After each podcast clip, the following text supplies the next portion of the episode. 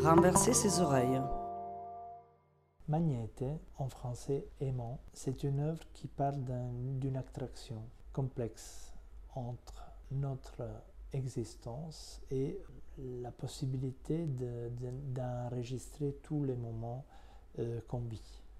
Euh, cette traduction est le point autour duquel euh, Prini développe sa pensée. Si d'un côté, avec d'autres œuvres, il nous montre ses actions euh, éphémères, presque inutiles.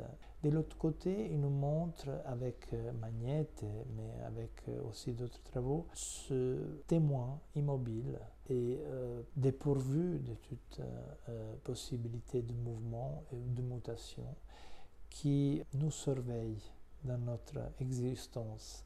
Au centre de l'image, on n'a pas des instantanés, on ne voit pas des actions, mais plutôt l'appareil photographique tiré en 18 000 exemplaires et euh, présenté sous forme de tas d'images.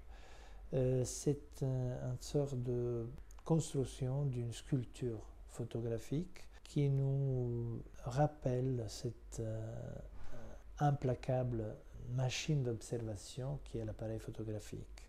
Voilà euh, une possible lecture de ces sculptures photographiques où l'appareil photographique devient une sorte de totem auquel euh, l'artiste consacre euh, cette pièce.